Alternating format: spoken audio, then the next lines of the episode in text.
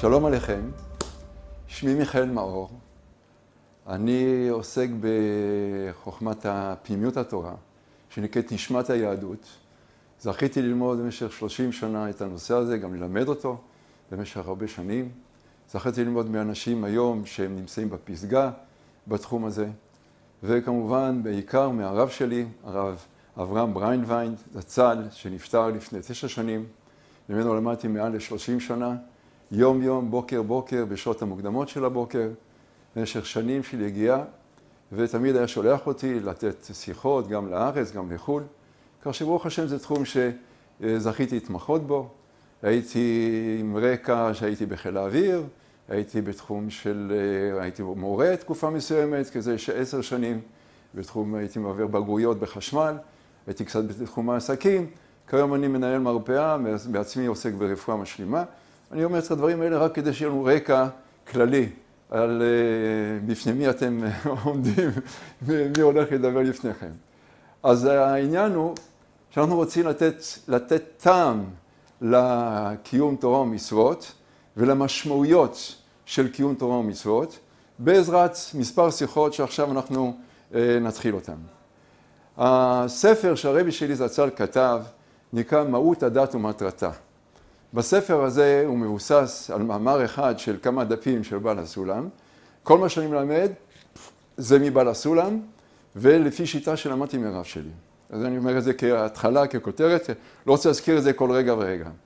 בספר הזה, במאמר הזה בעצם, שנכתב עליו ספר, הוא שואל כמה שאלות. שאלה ראשונה שהוא שואל, מה הוא, מהי מהות הדת? מה העניין הזה של מהות הדת? על מה מדובר כשמדובר על הדת? בדרך כלל כשאנחנו מדברים על דת, אנחנו מיד מקשרים את זה למצוות, לכל מיני טקסים, אבל כשאנחנו מסתכלים על זה לעומק, הדת זה לא רק עניין של מעשים בלבד חיצוניים, כי הדת מתחלקת לשניים. מתחלקת לשניים. חלק שקשור לגופי תורה, ככה כותב הרחות, תלמיד של האריזל, וחלק שקשור לנשמת התורה. גופי תורה זה דברים שיש להם גבולות. ככל שאדם, אפילו שיקפיד, יעשה כמה שיותר, הכי טוב, הכי הכי משובח, בסופו של דבר הוא מגיע לאיזשהו גבול שממנו הוא לא יכול לעבור אותו. אתן דוגמה למשל, אדם רוצה להניח תפילין, הוא לוקח את התפילין הכי טובות בעולם, הוא לוקח את הדיו הכי טוב, את הסופה הכי טוב, הכל הכל הכי טוב, והוא בטוח אחרי שנה שלמה של עבודה, הוא בא ומניח את התפילין הכי טובות. מה קורה למחרת? הוא לא יכול להשתפר בזה. הוא חייב לבוא לעניין של הכוונה. הוא חייב להיות משהו שבא מבפנים, למה הוא מתכוון כאשר הוא מניח את התפילין. וזה החלק של נשמת התורה. ועל החלק הזה בעיקר אני רוצה לדבר, כי זה החלק הזה שאני בו התמחיתי, ובעזרת השם אני מקווה שתזכו ללמוד. אז אנחנו מדברים על השאלה הראשונה ששואל שם במאמר, מהות הדת. מה העניין של מהות הדת? אז מה המשמעות של מהות? כשאנחנו מדברים על מהות בדרך כלל, אנחנו מדברים מה מסתתר בדבר הזה, מה הכוח הפנימי שיש באותו דבר, מה זה המהות של הצמח הזה. הצמח, נאמר על הוונדר, יש לו כוח לריפוי, יש לו כוח עצום בהרבה מאוד תחומים.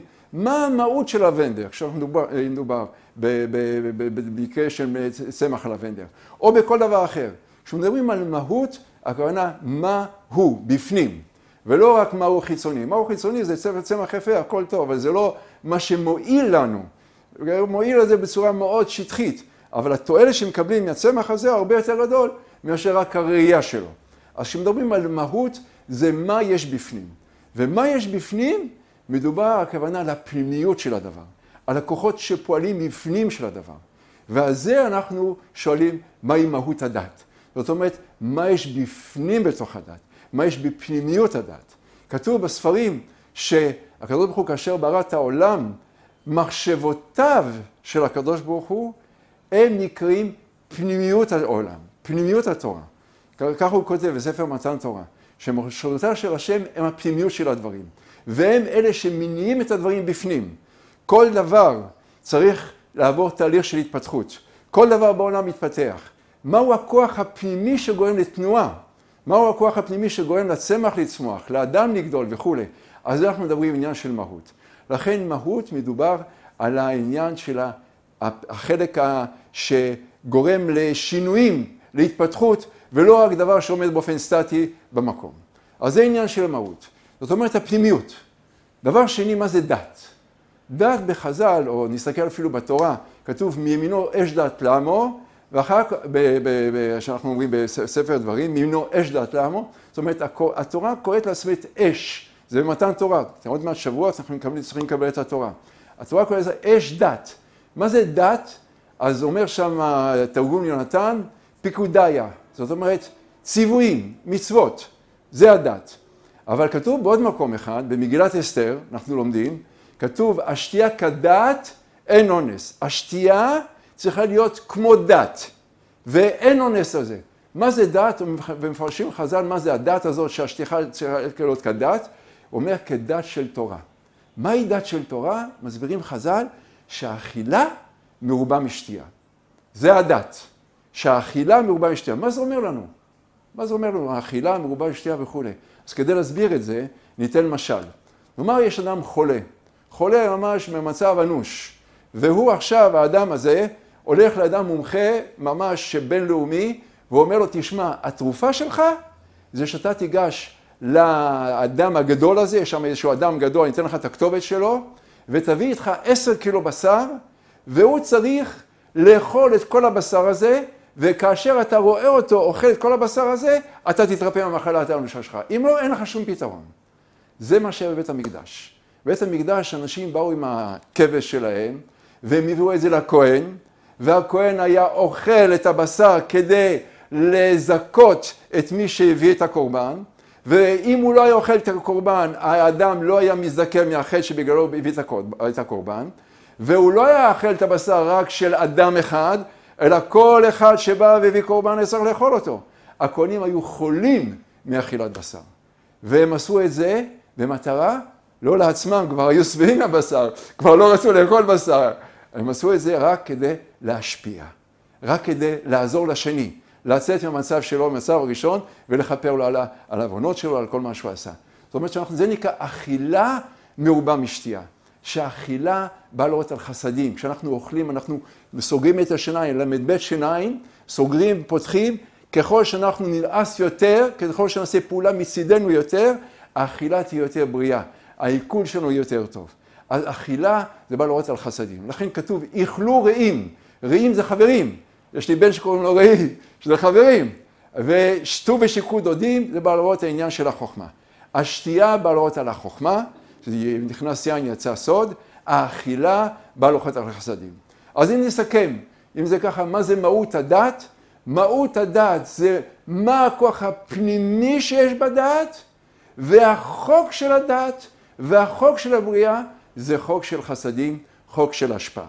למשל, דוגמה, אנחנו נראה למשל, יש כלל שאומר שכל ענף יש לו את התכונות של השורש שלו. כל ענף, בכל ענף, כל ענף בא מהשורש. אז לא יכול להיות שמנאמר שורש של נאמר של כבש, יצא לנו חתול, כן? זה לא שייך. זה אם יוצא מכבש, יוצא כבש. אם יוצא מפרח אה, מסוג מסוים, יוצא פרח באותו סוג. לא יוצא משהו אחר. אז כל ענף יש לו קשר לשורש שלו. זה כלל מאוד מאוד חשוב. עכשיו נתבונן בעולם. העולם שלנו בנוי על הרמוניה של כל כוחות הטבע, של הדומם, צומח, חי, מדבר. כל אחד משפיע בתחום מסוים ועוזר לשני להתפתח. כל העולם שלנו זה כמו סימפוניה של כל מיני כוחות שיש בבריאה. ואנחנו תלויים אחד בשני, אנחנו תלויים בדבורים, אנחנו תלויים ב, ב, ב, אפילו בעכברים, אנחנו תלויים בכל אין אחד שהוא בא באופן עצמאי. אותו דבר אנחנו רואים פה, אם אנחנו רואים שהפעולה, כל פעולות הטבע, הן פעולות של ההרמוניה ולהשפעה, הם הענפים. זה סימן שמי שברא את הבריאה, הוא גם כן נמצא בתכונה של השפעה ונתינה. הוא נקרא הטוב המוחלט, הוא נקרא בורא עולם. הבורא, אנחנו, אנחנו בכל הלימוד הזה מטילים רק אקסיומה אחת, לא שתיים, אקסיומה אחת, ואחרי זה הכל בעזרת השם אפשר לבאר בצורה אנליטית, בצורה שכלית, בצורה שאפשר להבין אותה. מהי האקסיומה? האקסיומה שרצונו של השם להיטיב אלינו, להיטיב לנבריו, וזאת הסיבה היחידה שבעקבותיה הוא ברא את העולם. וכדי לממש את הרצון הזה, את המחשבה הזאת, הוא ברא את כל המציאות שיש לנו כאן, דומם, צומח, חי, מדבר. שכל המציאות הזאת היא אמצעי שבעזרתם, בעזרת אותה מציאות, ניתן להוציא מן הכוח אל הפועל את ההטבה, לגלות את ההטבה שיש בו, את האהבה שלו. האהבה שלו יכולה להתגלות רק אם יש מי שיקבל את האהבה. וזו הסיבה שאנחנו אומרים שמהות הדת, עכשיו נחזור, זה שפנימיות של כל הכוחות שיש בבריאה, דת, אמרנו מה זה דת? דת זה דת של ההשפעה, דת של חסד, כמו הכהן הזה שאוכל בשביל השני, מהות הדת זה מהות של הרצון להשפיע. והרצון להשפיע הזה לא יכול לבוא רק במעשים חיצוניים בלבד, זה מאוד חשוב, אבל זה צריך גם לפתח את תכונות הנפש הפנימיות, שזה יבוא מבפנים, כאשר ההשפעה באה מבפנים, היא גורמת לשינוי אצל מקבל ההשפעה. אבל אם ההשפעה היא רק, אני נותן לך כדי שתעזוב אותי וזהו, עשיתי את שלי, זה לא גורם להתפתחות. ההשפעה, כאשר היא באה מבפנים, היא גורמת להתפתחות של המשפיע ושל המקבל את אותה השפעה. זה השיעור הראשון, קצר ולעניין.